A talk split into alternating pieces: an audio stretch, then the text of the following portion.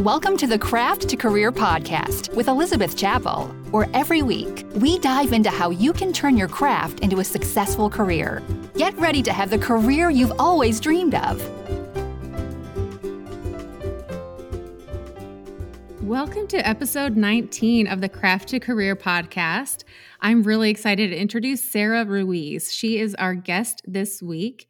She is a NASA engineer by day and a quilterpreneur by night. And I really wanted to have her on the show because a lot of you have a full time job doing something besides your creative business or creative dream. And so I wanted to bring someone on the show to just pick their brain to see how they do all of the things. What is it like to juggle having a full time job and a crafty career? But before we jump in and I introduce you to Sarah, I'm going to read this week's review, and it comes from Great Hair and Thread Company. So on Instagram, it's at Great Hair and Thread Co. And she says, I feel like this podcast was made just for me. I love and am so grateful for Elizabeth's perspective and her passion for sharing and connecting. Anyone who has a creative business will get so much helpful information and encouragement from this podcast. Thanks so much for this review. I really do love and appreciate the reviews. If you are enjoying this podcast, go ahead and leave a review. Each week, I like to share one of those reviews and give a shout out for those of you who take the time to do that. So, thank you so much. And now let's jump in and let me introduce you to Sarah Ruiz. Sarah, thank you so much for being on the Craft to Career podcast. I am super excited to have you. I've known you for years now. You are one of my personal tech editors and like lifesavers when it comes to writing patterns. but you're also a NASA engineer, which is freaking awesome.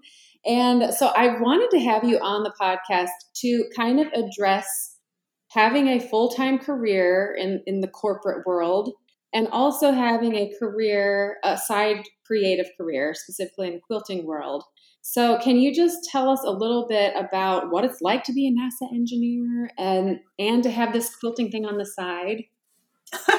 yeah, of course. So, um, first of all, thank you for having me. It's fun to join you. Um, but yeah, so I have, I do, I have a corporate, uh, it's government, you know, NASA is a government agency, so it's not technically not corporate, I guess. But yeah, I have a full time day job um, as an aerospace engineer uh, at the Johnson Space Center here in Houston.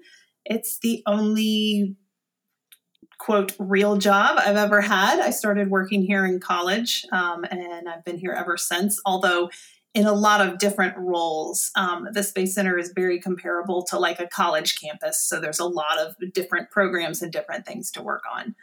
Um, but yeah, so I mean, that's been my day job for 20 plus years now. Like I said, I started in college. Um, and I started quilting about 10 years ago. And at first, it was very much just a hobby. Um, I've always had creative interests. I, have alternately over the years been into web design and photography and graphic design um, and all sorts of crafting, both as a kid and as an adult. And so quilting fit really naturally in that. And when I started out, it was very much just a hobby.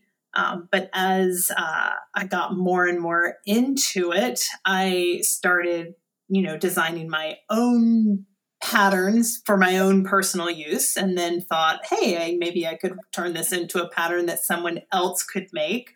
Um, and then eventually moved over into the other side that you mentioned. So, tech editing and graphic design, and I do some pattern ghostwriting, um, kind of a mix of a lot of different services for other pattern designers as well as writing my own.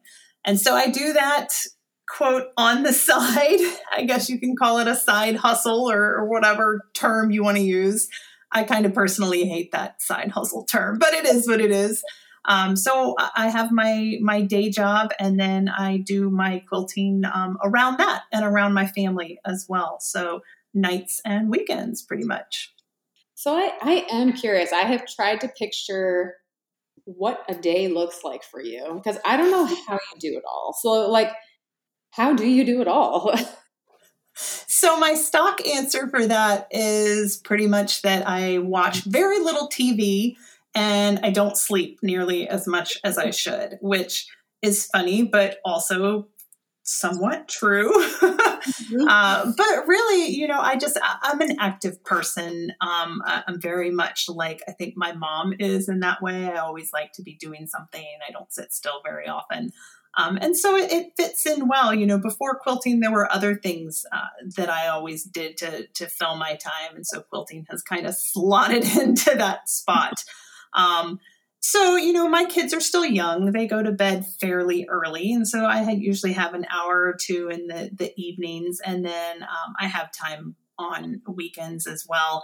I also work a is, I have flexible hours. You know, I have a standard schedule, but I do have flexible work hours. In particular, we work or we have the option to work what they call a 980 where you you get your 80 hours for the 2 week pay period in 9 days. And so essentially what that means is I have every other Friday um, usually is a free day where I've already, you know, put in my time um, and my kids are in school or at daycare. And so I have, you know, at least one day every couple weeks that's usually just my day. And so I do a lot of my quilting stuff on that day as well.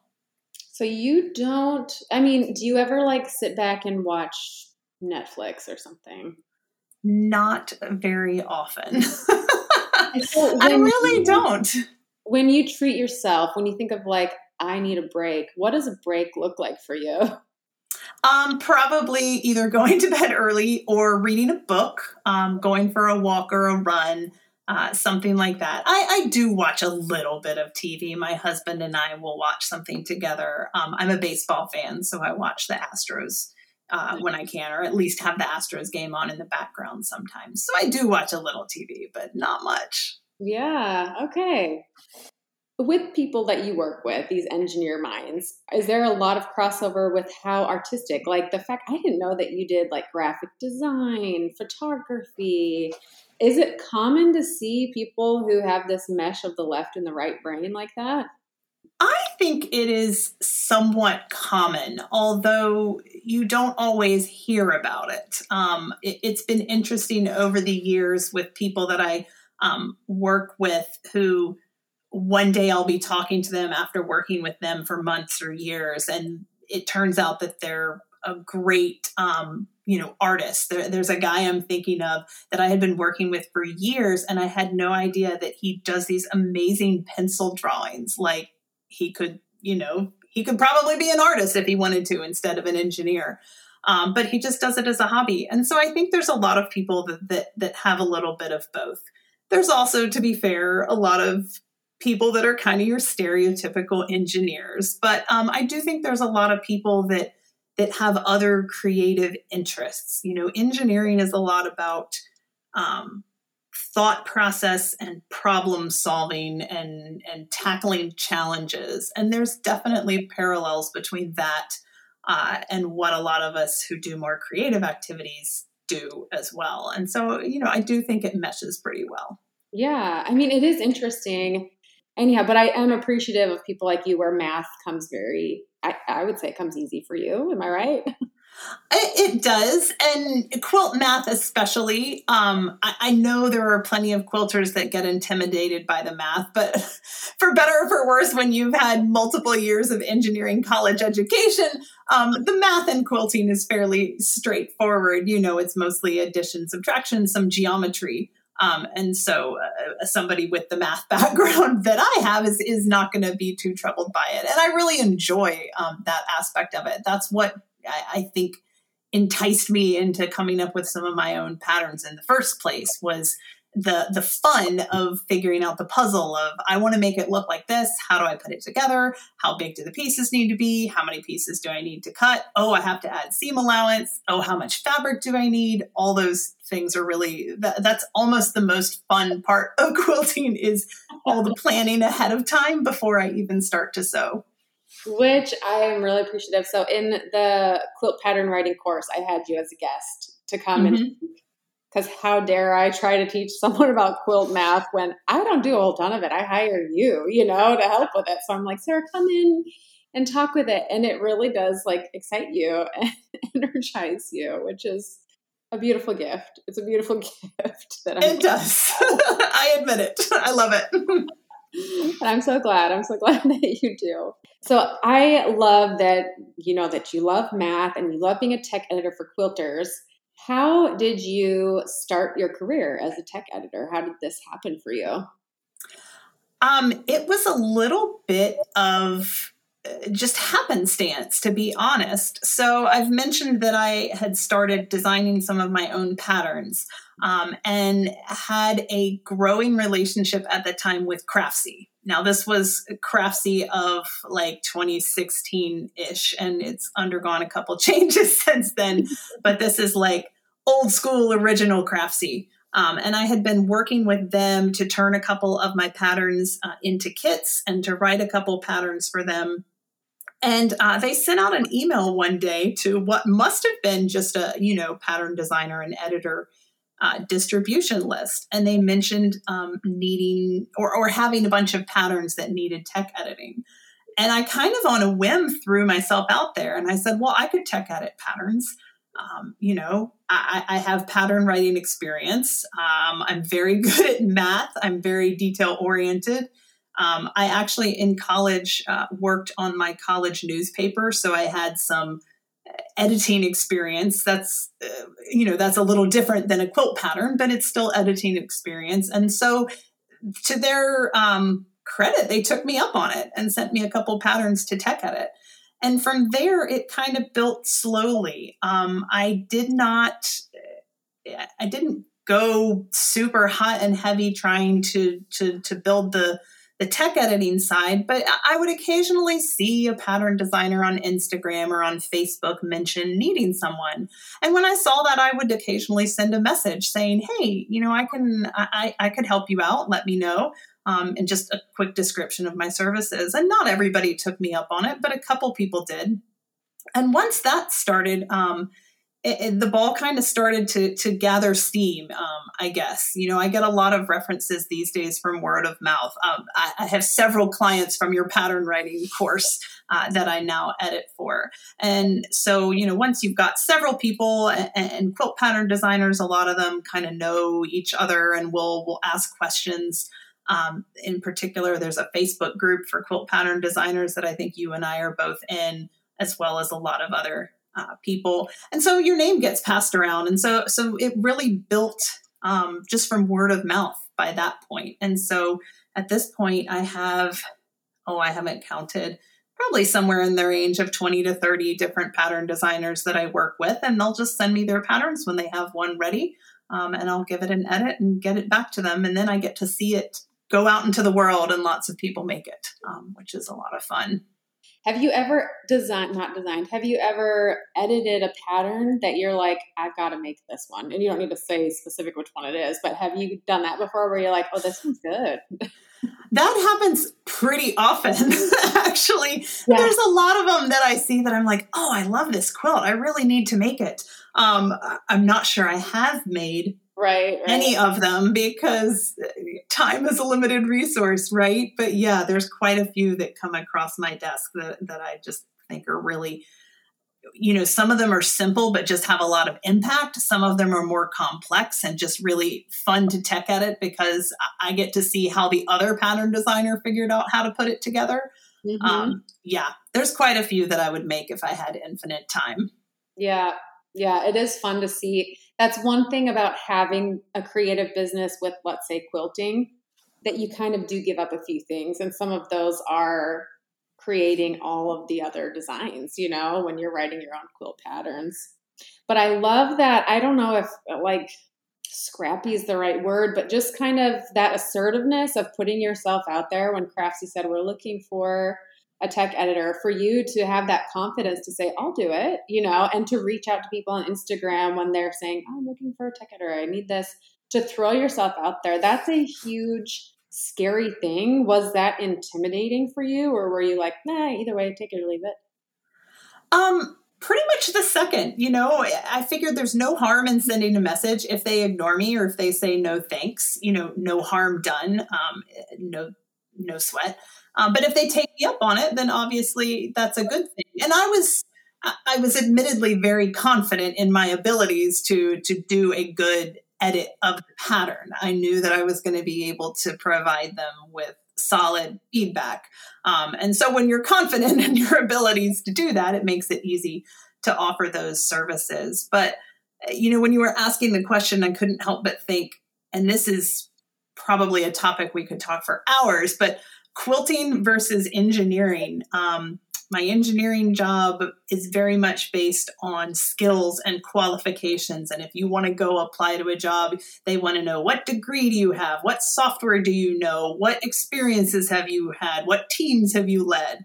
Um, and quilting is very much a contrast to that. I think there's a much lower um, bar to entry into the quilting industry, and there's pros and cons associated with that that we could probably talk all day. Yeah. Um, but you know there's a much low barrier to entry so you can write a pattern and put it out there and be successful um, you know i can offer tech editing services and put it out there and be successful now if my edits were crap i probably wouldn't have gotten very far so i'm going to take that as a sign that they're good yeah well and this is an interesting topic in fact i have an episode in the podcast where i talk about to the naysayers so on this topic there is some chit chat in the quilting community about there's too many quilt pattern designers out there, which is a very interesting topic. And my curiosity is I don't know why people care because you just don't have to buy it. Like, if that's not your thing, just don't buy it. And I feel like foot traffic um, like you said, anyone can throw it out there. You know, anyone can put a pattern out there. If it's not good, it's not going to stick around, you know? And so the quality will speak for itself over time. And if your stuff's not sticking, then you're either going to have to leave or figure out how to up your quality. Same with the tech editor, anyone can go out there and say, I'll I'll tech edit, you know, but if you're not good, it's not going to stick around, you know. I don't know. What are your thoughts on that? And maybe that's too heated of a topic. no, I feel pretty similarly to you. Um, I I've had discussions with several other pattern designers. You know, maybe that's one of the I think one of the big cons to the low barrier to entry to entry into the quilting industry is that you can have a lot of patterns out there. A lot of them might not be very good, and that makes it hard for the consumer to weed through. You know, it makes the consumer uneasy like, if I'm going to spend $12 for this pattern, how do I know that it's good? Maybe I'll just go over here and get a free pattern instead because there's a gazillion free patterns in the industry, which is yet another topic we could talk about. Yeah. Um, but I very much agree that I think if a pattern designer comes in and they write a pattern and it's not good, or people don't like the design, or what have you, then it's not going to be successful. And like you said, they're going to have to go back and either um, up their skills or think of new designs. Um, and so there may be a lot of pattern designers out there, but I think it's the same thing you said. Like they're not going to stick around if they're not putting out a good product that that people want and enjoy. Mm-hmm. So you're an Aurifil artisan. What like what is that? How did you come about that? Tell tell me a little bit more about that. Okay, yeah, I am an Aurifil artisan. I uh, became part of that program last year in 2020 and continued it into this year. So, this is a program that Aurifil Thread runs. There's a lot of companies within the sewing industry and quilting industry that have these same kind of ambassador programs. Um, and so I had used Aurifil Thread for many years already um, and had seen this program, had seen some of my friends work in this program, and decided it would be something fun for me to try. I had never had any relationships um, with any companies, had never done any of those ambassador type programs before. And so um, I applied and to be totally honest, I had applied a couple times and been turned down uh, before last year. And so I applied again. Uh, I almost didn't even apply in 2020 because I said, oh, I get turned down again. So there's a lesson learned for everyone to just keep trying. Um, but yeah, I was selected for this this program. Uh, it's it's pretty casual and easygoing. Uh, we work together. They provide me with great thread, and I use that awesome thread to make projects. They have challenges um, that they ask us to to do over the course of the year, and then I, of course, I use the thread for all of my personal projects um, as well.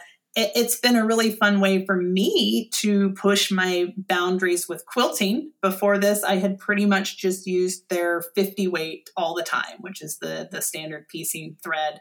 Um, but over the last year and a half, I've gotten to experiment with a lot of different weights. They have, you know, 40 weight, 28 weight, 12 weight, heavier weight.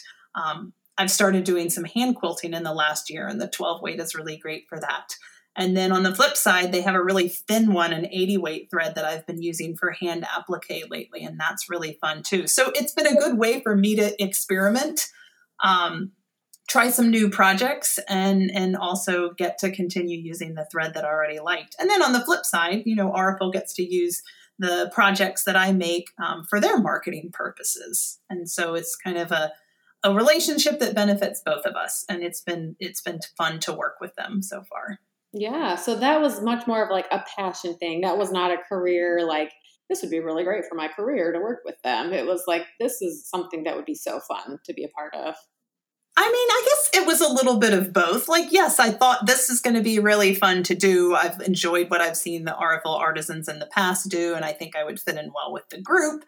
And then, of course, there's a little bit of a business decision there as well. They're using my projects to market their thread, but that also kind of increases my reach um, not for things like tech editing that we've talked about, but I do design and write my own patterns. And so it, it, it gets those out into a wider audience as well. So it's kind of marketing on both sides for them and for me. Yeah. So how successful has your quilt pattern writing been? I am so intrigued. Like, is there ever a part of you that would leave NASA engineer? Which I'm like, no way, you can't do that. But I don't know. Would you want to do that? So I was just on vacation with my family last week, and my sister says, "So are you going to go be a quilter now?" um, it's a valid question. I mean, uh, let's be totally honest. Uh, an engineer's salary is quite a bit higher than I think most people in the quilt industry probably make, and so that's a consideration. But it is something that I think about. Um, I've been at NASA for a long time. Um, you know, maybe at some point uh, I will decide to take on a second career. Um, and I think the combination of the type of things I do right now between pattern writing and tech editing and design services could lend itself pretty well to that, um, particularly if I had more hours to do it. So it, it's something that I think about it. I have zero plans to to make any changes immediately, um, but maybe down the road we'll see. Mm-hmm. Well, as your demand goes up, you can raise your prices, and then it becomes a bigger option, I guess, for you. That is uh, true. I recently raised my um, tech editing rate for the first time, and I was a little nervous about how that would go. And it's it's gone very well. No one no one complained, and several people said, "Oh, great, that sounds fine." So I'll take that as a good sign. I am curious with okay, you have a quilt pattern. You, I think, I don't know. Every year it seems like you submit to QuiltCon. Am I right? Like you have things that are there. I do. I've submitted to QuiltCon for the last, I guess, four years. I think the first time I submitted was 2018. So yeah, um, I do. I, I, I, submit to QuiltCon um, every year. I have submitted to a couple other shows along the way as well, but QuiltCon is the primary one as the you know the the prime modern quilting show. Um, but that's also a goal of mine. You know, I, I have a goal to have at least a couple quilts that are that are good, solid QuiltCon contenders um, every year. And yeah, I've been fortunate to have at least one uh, piece juried in each of the last four years. So hopefully that streak will continue next year in Phoenix. Yeah. I mean, it's fun. I mean, and it's a big deal now that I have submitted to QuiltCon myself. I'm like, that's that's no small feat to get multiple quilts accepted. And you did. I want to say it was your first time around. You won an award at QuiltCon. I did. I won an award in my very my very first one. Um, I won first place in the fabric challenge category that year. Um, that year it was sponsored by Michael Miller Fabrics, and that was I, I, chalk it up to beginner's luck. I have not won any awards since. Probably never will again, but I will absolutely take it. Um, that made my first QuiltCon a really, really, really fun experience. Yeah, that is cool. So, with your quilt patterns, are they pretty successful? Do you have one that's been like, well, that's my best seller? Uh, how is that for you? Um, yeah, I, it's been it has met the goals that I had for it, which are admittedly fairly modest. Um, but yeah, my, my pattern business has continued to grow. It's grown quite a bit in the last year. And to be totally blunt, I think that's related to um, Instagram following. I gained quite a uh, quite a few Instagram followers over the last year and a half due to a 100 day project I did last year making fabric postcards. And so you know, a little bit larger audience does translate into a little more sales. Um, but I do have some patterns that are more popular than others. Uh, by far, the best seller at the moment is my modular maze pattern, which was first published as part of your Quilters Candy membership. Mm-hmm. Um, and then it has gone on to, to sell a, a, lot of copies. I've made the quilt a couple times um, in vastly different colorways. And so I think that has helped people see the different options, um, the different things that they can do with the quilt. Uh, and so that's definitely my bestseller at the moment. The latest version of it is actually going to be in the International Quilt Festival this fall. Awesome. So that's exciting. Yeah, that's like, it's a stunning. I'm going to put a note to put um, a link to that in the show notes because it's it's a beautiful, cool design. One that when I look at it, I'm like, hold on how how does one do that? You know so i'm gonna if people are wanting to see that they can go to the show notes and see that quilt pattern there. So one thing that i do really like and actually encourage other people to kind of think about is one look at what you're good at. You're very confident with your math and your editing skills. You've had you know in college you were editing a newspaper so people who maybe love Pinterest or they love Instagram or they love whatever it might be to find ways to make that a business. Like I don't know about you, would you ever hire someone what let's let's play this game. If you were to hire someone to help you in the quilting realm, what would you be looking for? The first thing that comes to mind for me is photography. Um, I and I mentioned that you know I was into photography at one point in the past, but I am still very far from a, a you know professional photographer. I can take decent pictures of my quilts, but um, I know they could be better. They could be a lot better styled. I often don't take the time to even you know go find a nice location or anything like that, and so photography would be a huge thing um, that I would love to have some help with. And I know that's out there. Um, uh, it's just something I have would need to go find. Playing that game more, what would be appealing to you with a quilt photography? Like, what would you want? The ideal, like, if it looked like this, I would hire them. You know. I don't know if I have that specific of a vision, but the type of images I would be looking for would be the ones that I could use in a pattern um, you know, like a, a, really nice cover shot um, of, you know, flat shot of the quilt for the front, some sort of nice styled shot to put on the back cover, um, those kinds of things. And then, you know, the a good solid flat shot that I could use for, you know, show entries as well when I'm doing that. And then just some fun images to use on social media, which is such a big part of marketing for, for quilts and for patterns these days. Yeah. And photography can do so much. Like, I've seen a quilt that is like ho hum, and then there's a good photograph of it, and it's like boom, boom, boom. People want that because of the photograph. Like it really is. So that's an interesting thing. Yeah. Quilting is such a visual medium. And these days, particularly within the modern quilting world, social media plays so heavily into that. And if yeah. you don't have a good if you don't have a good Instagram picture, people aren't gonna want it. It's true. It's true. Which your photos of your postcards are really good. Like, do you feel more confident about your postcard photos? Yeah, those were fun. So, for anybody that hasn't seen them, it's literally just me holding it up against the blue wall of my sewing room. Mm-hmm. Postcards are so small, and so that made it really easy. And once I found something I liked, it was easy to do it consistently every time. And so that played a big part of that project as well was those pictures all looked the same. So if you saw it scrolling on your Instagram, you would see like a square against a blue wall and immediately go, oh, it's one of Sarah's postcards. Let me go look at it. Um, bigger quilts present a much bigger problem. Yes.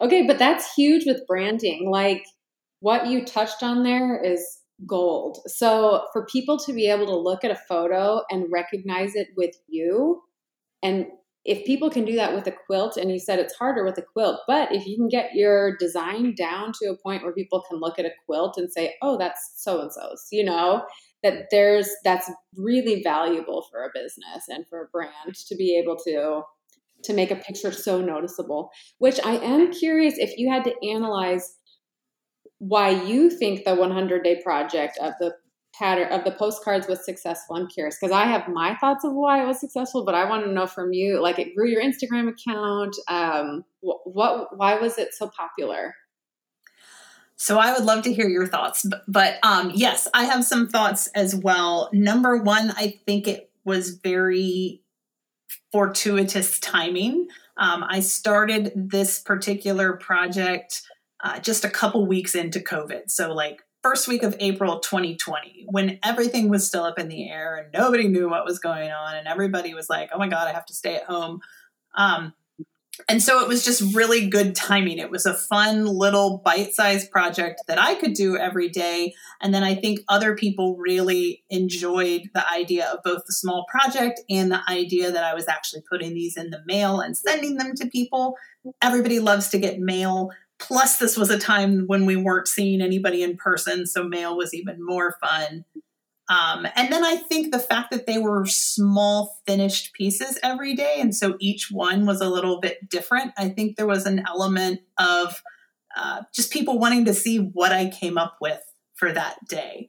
Um, and so I think that's the reason that it that it became so successful. And I, like I mentioned earlier, I gained a ton of new Instagram followers from it. Um, several of them have turned into people I correspond with pretty regularly, so I've made friends out of it. I've sent postcards all around the world, which is really personally fulfilling for me. Um, it's led to uh, me doing some teaching and lecturing as guilds have asked me to come talk about not only my postcards, but also my quilting in general. And so I had zero idea that any of that was going to come from it when I started. I had done 100 day projects for the previous several years as well that did not, you know, resonate with people nearly to the level that the postcards did. I think it was just a confluence of a lot of things at the same time, and it was a little piece of something that made people happy. Yeah, the timing. I hadn't even really thought about that. I'm going to throw this out there. You could totally write a book on the patterns, like writing the patterns and the a postcard fabric postcard book. I'm going to throw that out there. If you haven't thought of it, maybe you already have, but I had not. A lot of them were improv, but there were definitely some that were patterns. Some my patterns, some the patterns of friends. Um, I actually am teaching a postcard workshop at QuiltCon in Phoenix in February. Um, so if anybody's listening and wants to look into that, I would love to have you see you in that class. Yeah. Yeah, I well, don't think I've seen the end of postcards. I haven't made any in the last uh, couple months, but I, I don't think I'm done with them yet. Good. And I think uh, I'm on this book topic right now. Like, you should totally do this. But I do think it'd be really popular. And I think it'd be cool to teach the improv thing in the book, too. Like, for me personally, it sounds so easy for people who do improv, but I'm like, walk me through how to do this. Like, how does one, it sounds like, well, you just do it. But like, that's very uncomfortable for me. I would love to have someone say, This is how you do improv, you know? I would have to put some thought into it, to be honest. Um, I'm sure there is a method behind how I do it, but sometimes it does feel very much like I'm just pulling pieces out and going. Um, yeah, yeah, I'll have to put some thought into it. The hardest part is like reconstructing, you know, like how did I do that? Let me like try to reverse engineer that and see how I did that. But um but I think that the, for me, why I thought the fabric postcards were so popular, they're just this beautiful, is brand new. It's something totally different. We see a lot of beautiful quilts all the time. We don't see a lot of fabric postcards, not to mention this idea that you're doing one every day i was completely intrigued by that like no way she's gonna miss a day like like so i think um my engineering background lends itself very well to 100 day projects. I have that mindset that works very well with I'm going to pick a thing and I'm going to do it every day and I'm not going to miss a day. Um, and so I mentioned I've done several 100 day projects before, and I've done a couple more since the postcards. Something about that format works really well for me. And so that I can see how that aspect of it, where you know there's going to be one every day, uh, would have appealed to people as well. So, for our listeners, if they're wanting to find you, where's the best best way to to find you? Um, probably first on Instagram. So my Instagram handle is Saroy, S A R O Y. And then uh, you can also visit my website, which is sarahruiz.com. Okay, I've always wondered how to say your Instagram name. So, Saroy? I say Saroy. So the background is that I've used that name online for a couple decades now. It is a combination of Sarah and what used to be my middle name before I got married, which was my grandmother's maiden name. So it's a combination of, of a first name and a last name. Um, it makes no sense to most people these days, but that's where it came from. And I've had it for so long that I haven't been able to let it go yet. You're sticking with it. I like it. Yep.